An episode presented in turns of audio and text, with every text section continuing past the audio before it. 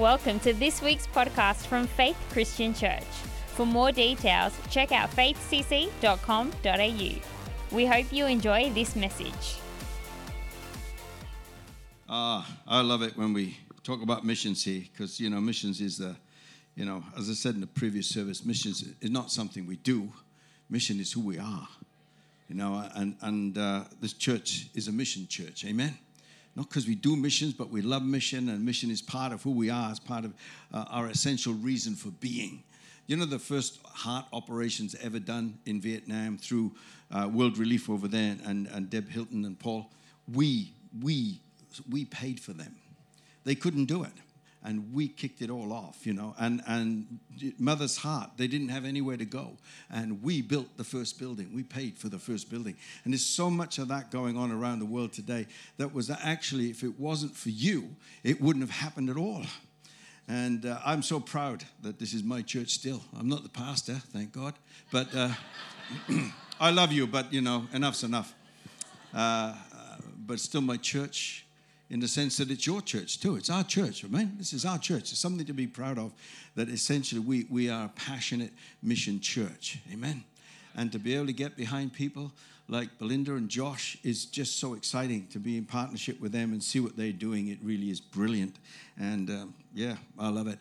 Now, today is also Missions Sunday and Pentecost Sunday. So um, I'm not going to talk about either one of them. He said, You can do whatever you like. So yeah, I'm going to do whatever I like. How's that? So we we'll, won't do either one, but maybe we'll do both at the same time. No, I think we'll do nothing. Yeah, I'll be all right. I want to bring your attention to a statement in the Old Testament. It's a story. Uh, you probably know it already. It's found in the book of Exodus, chapter 17. And the children of Israel have, have come out of Egypt and they now begin their journey through the wilderness. And this is how chapter 17 begins. It says, Then all the congregation of the children of Israel moved on from the wilderness of Zin by stages, according to the commandment of the Lord, and camped at Rephidim. Now, they moved on by stages. So let me just pause for a minute. They move, stop, yeah? Then they move, stop. Don't know how long they stop for? Don't know how long they moved for, but it was a process, stages, moving, stopping, moving, stopping, moving, stopping towards this place called Rephidim, which is, um, or Rephidim, it, it is, means a place of rest, okay? So in their mind all the time, they're moving towards this resting place. They are anticipating getting to the resting place. You know, are we there yet? We're going to the resting place day after day, stage by stage by stage. But when they get to Rephidim, We'll call it, yeah. When they get the Rephidim, they have a problem. They were anticipating a rest. They were anticipating, wow, this is going to be good. We've got there, we've arrived. This is fantastic. Reached the goal, everything's going to be good. But there was no water there. So now they were disappointed because there was no water. Now, if they were just disappointed, that wouldn't be so big a problem. But actually, when they got the Rephidim, they said, God's forgotten us because we we are we are so thirsty that we are ready to die. We're going to die of thirst. Now that's interesting, isn't it? Because this is the first time we hear about this problem. Yet they've been going stage by stage, by stage, by stage, by stage, by stage. And then suddenly, we're going to die of thirst. And they're blaming Moses and they're blaming God because they are going to die of thirst now. But of course, you don't just wake up one morning and die of thirst, right? Isn't that right? It's not something that suddenly happens to you. It's something that has arrived slowly, stage by stage, by stage by stage. So we can see that once they had plenty of water, they never had to worry about the water. And then they moved on a stage and well, the water had gone down a bit, and then they go, and the water's sort of gone down a bit more, but hey, it's cool. And then, hey, hang on a minute, we better start rationing the water. And then, hey, hang on a minute, uh, we've got no water left. But then they keep going, and they keep going, and they keep going till now they've gone way beyond having no water to a point where we are going to die of thirst. And when they get there, they say, That's Moses' fault. That's God's fault that we are about to die of thirst. And yet, it was something that they gradually, progressively, stage by stage, they arrived at the place of dying of thirst. Why? Why? Why did they wait till then? Why? Why didn't they say something when the water ran out? Why didn't they say something before that when they had to ration the water? Why didn't they say something before that when the water was obviously being depleted? Why, why wait until it's, it's a life and death matter now and they're angry and they're blaming God and they're blaming Moses and they're blaming everything they can because they are in trouble? You see, they didn't take any responsibility for their gradual thirst, they just blamed everybody else. But they, they put up with the lack of water. They, they put up with the rationing of water. They put up with no water. They just put up with it until they were ready to die. And then they explode in anger. And it just is so unnecessary. So absolutely unnecessary. They went as far as they could possibly go stretching in their own strength and their own ability. They went as long as they possibly could till they could go no further. And when they could go no further and they were in danger of death, then they say, Where's God? And why hasn't Moses dealt with this problem? And when I read this, I thought, you know what? Uh, I've actually done the same thing myself. Haven't you? In our spiritual journey, stage by stage, we come to a place where we think, you know what, uh, I don't feel like it's um, something I am. And then we go a little bit further and it's like, mm, it's okay. I'll just, we'll just give it a shot, you know. And yeah, I can do it. Yeah, I think I can. I think I can. Whoa, yeah. Oh. Just one more. Just one more day just one more day. And then suddenly you find, you think to yourself, I can't go on anymore. I'm done. Where are you, God? Where's Pastor Matt when I need him?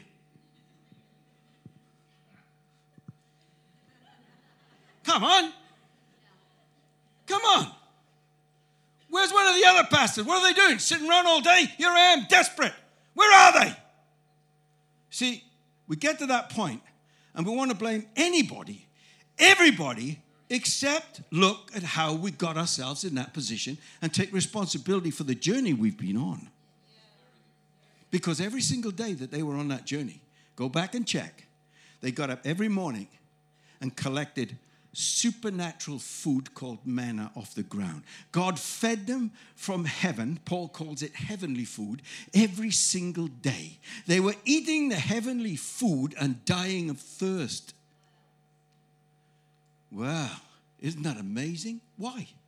Because this God who was going before them every single day in a pillar of fire and standing over them, protecting them, uh, you know, uh, with a cloud from the sun and the burning heat. This God that they could see manifest every single day with their eyes and pick up his provision every single day off the ground, yet they never asked him for water. They would rather go in their own strength till they were about to die, then turn around, blame God, and blame Moses. What's going on? Well, what goes on here is interesting. Because I think you see that they did not understand the conditions of their thirst. They ignored the early signs of their thirst. They say, oh, it's, it's okay. We, we don't need that much water. We can go a little bit without it. And we don't have time for this. And we need to get on with the journey. And we can't stop and hang around. And we just need to go on. And yeah, yeah, I know God's feeding us. And I know there's a pillar of cloud there. But, you know, it'll be all right. It'll be okay. Don't worry about it. Everything's going to turn out all right. And they just kept going until they got to the point that I can't do this on my own anymore. I don't know what to do next. I don't have the strength to keep going. I'm weary. I'm done. And at that point, they still didn't diagnose the real problem. They thought it was God was the problem. They thought Moses was the problem instead of a correct diagnosis, which would have been, I am thirsty. All along. For how long had they been thirsty? I don't know. Days, weeks. The thirst was growing and being ignored, being unrecognized, not being addressed until they became desperate. And you know, what we see in these people is what we can see in our own life. You see, so often we don't really realize what the actual problem is. We don't realize our desperate need for God. We don't realize that we need a continual impartation of His refreshing for our spirit to thrive.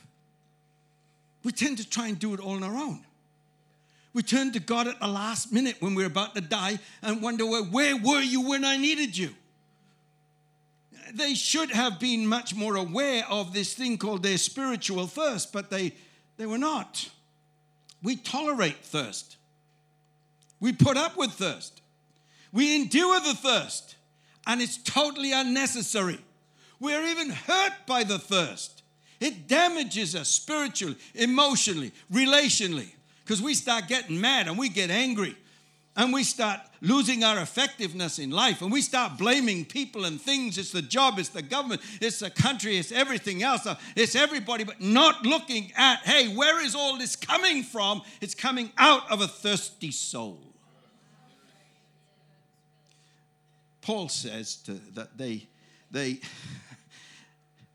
they were being followed by the rock. Hmm? To what he says in 1 Corinthians chapter 10, verse 4.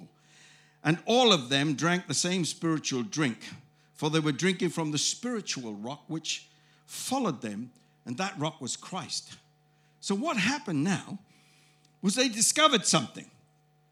They discovered that, in fact, there was water for them. All along, there was water for them.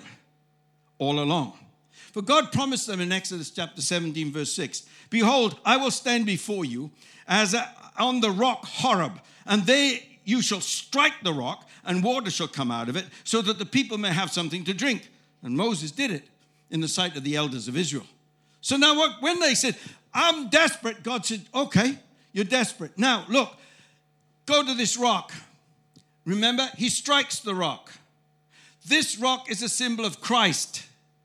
Paul said it was Christ the rock that followed them. The striking of the rock is the single strike of the death of Jesus Christ on the cross, struck once for all of us. And once he struck, there flows from Christ a refreshing stream, a flow from God for every thirsty soul on planet Earth. And it is always there and it never stops to flow and it will be with you in whatever circumstance you are, whatever situation you find yourself. Christ, the rock, is there with the flow of his grace and love and refreshing and blessing for you. But do you realize your constant need of that stream that flows from Christ the rock? Or are you still trying to do it on your own? You're still trying to just one more day and I'll give it a go. I'll do it by myself. I'll be all right. It'll be okay until you're exhausted. So that was their problem. And don't let this be our problem. Because when God says, I'm going to stand on the rock, it's an interesting picture which is found in other places of the Old Testament. For example, it's found with Moses, uh, with Joseph. Joseph, yes, that's him. Joseph. So you're not going to pull it out of the air. Joseph, who stood before Pharaoh he stood as a servant before Pharaoh. And this is a picture. So it's an amazingly beautiful picture of God, the creator of the universe, who stands like a servant before Israel and says, If you will come to the rock, I will serve you the water of life. I will save you. I will satisfy your thirst. But see, we first have to go to the rock by understanding what the real problem is. And when you realize your real problem is you're thirsty for God and you're not blaming everybody else, then you can come to the rock and you can be refreshed. But as long as your problem is somebody else's doing, as long as you don't recognize your anger as coming from a, deep seated lack of God in your life, as long as you're thinking all those frustrations that you're having is being caused by people and not being caused by the fact that you are dying spiritually. When you recognize you are on the verge of spiritual death, diagnose it properly. I need the water of life. See, in the many years I pastored this church, and I'm sure it's happening to Pastor Matt because I know it happens to pastors all around the country. You get people come to you, and many times, I can't tell you how many times, I'd be standing in the foyer and someone would come to me and say, Pastor, fantastic. Love church today. Great worship. Love your preaching. Fantastic. This is a great church. And I'm leaving. Yeah, I'm leaving. Nobody ever came to me and says, You're a lousy preacher. The church is terrible. The singing's absolutely disgusting, so I'm never coming back again. No, they all said, Preaching's wonderful. Church is wonderful. Everything's fantastic, and I'm going. You'd say, Why? They say, we need more teaching. More teaching. Dear God. Let me tell you something. You don't need more teaching. We're not being fed. You don't need to be fed. You need to grow up, learn to feed yourself.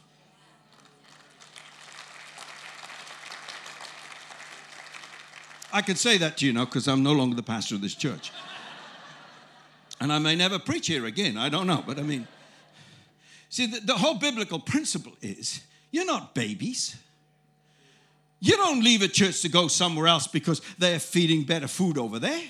Or, or I, I leave, I, I'm not being fed. I just, I'm not being fed. Grow up. Every single day of your life, you have the spiritual food, the manna from heaven. It is there for you to pick up every single day. Every single day of your life, there is a stream that flows from the presence of God through Jesus Christ, your rock. And if you're not picking up the manna, and if you're not drinking the water, don't blame the leadership. Don't blame your God. Look at yourself.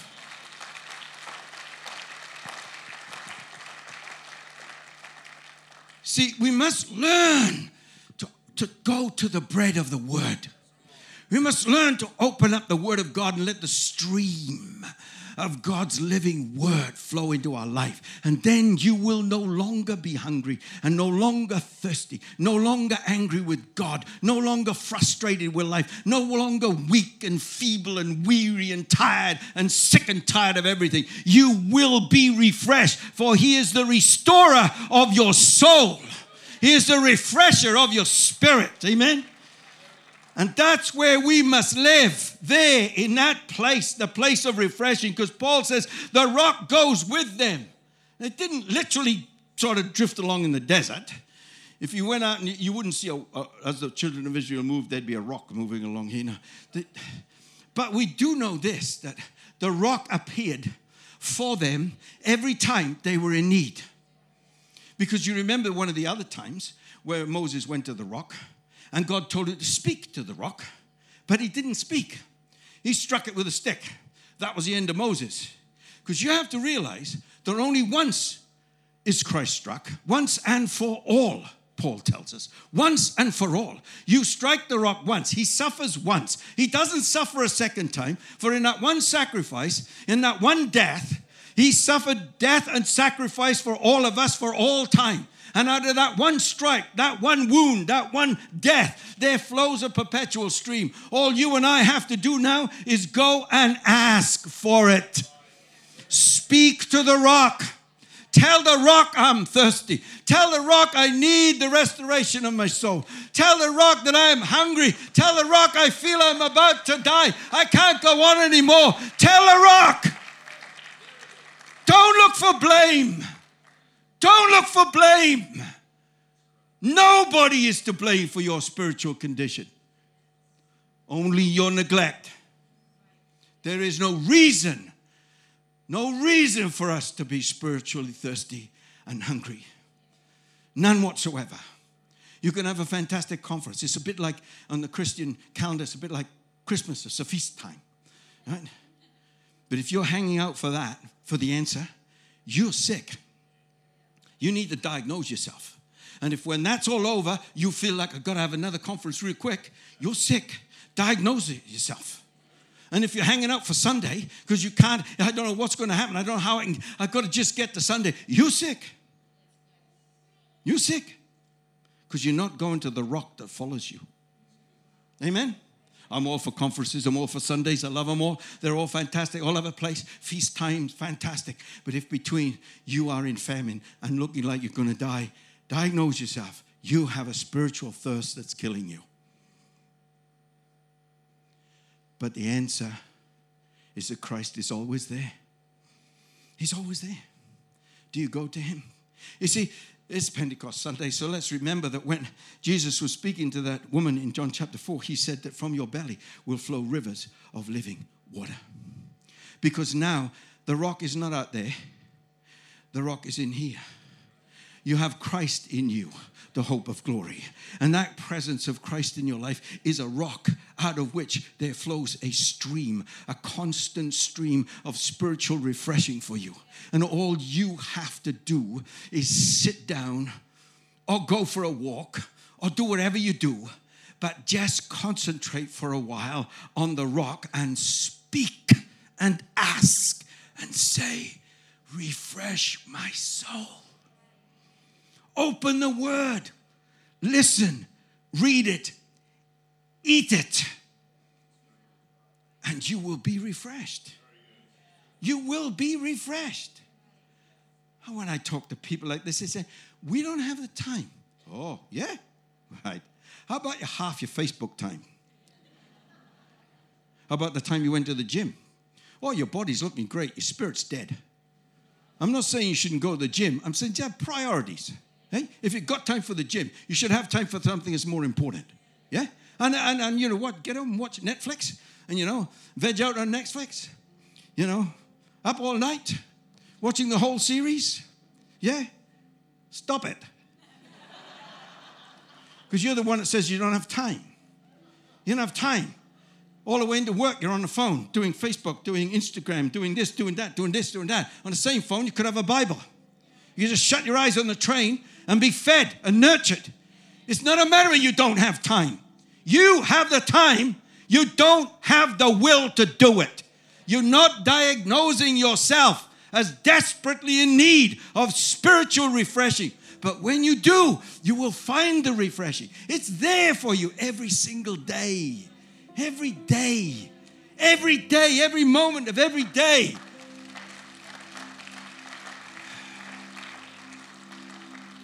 Oh, honestly, I got to say to you, you just don't need a better pastor. You've got the best in Australia.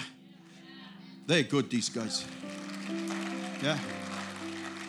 You don't, you don't need a better church. You don't. You don't need to supplement the ministry with a YouTube nutter or something like that. You, you don't need to be online with another church. You know, you need to go to the rock go to the rock. Because some of you are drinking stuff that never came from the rock. And some of you are going to poison yourselves because you're drinking some stuff that's not clean. And you need to go to the rock. Only at the rock will you be truly satisfied, and your spiritual refreshment will come, and your soul will be refreshed. I see a lot of people hurting, suffering, in pain, all sorts of difficulty because, because why? They don't diagnose that their need is a spiritual one and their souls are thirsty and they don't come for the refreshment of their soul. But God is the restorer of your soul. If your soul is right, you're going to be right. Amen. Sit down. Listen. Go inside. Let the river of the Spirit flow again. You say, Well, I need nothing new. Well, yeah, because you have to dig it out. You've been clogging it up with all that other stuff. all that stuff on Netflix and that stuff on your computer and that stuff you've been saying and all the stuff you've been doing and all that bitterness is coming out and all that resentment and all that unforgiveness and, and all that lust and all that stuff's coming out. You have to rip all that out and then you will know the river of refreshing. All my years of ministry, I've heard people say, Well, I was stressed. Yeah. Well, yeah, I, I, I, I was stressed. I got drunk because I was stressed. I, I was watching porn because I was stressed. Yeah, I kissed that woman because I was stressed. I stole the money because I was stressed. Stop it. Stop fooling yourself. You did it because you were dying spiritually and you would not come to the rock. There is no such thing as forgiveness for stress related stupidity. You have to come to the rock. You have to wash in the water and be refreshed by the stream that flows from the rock.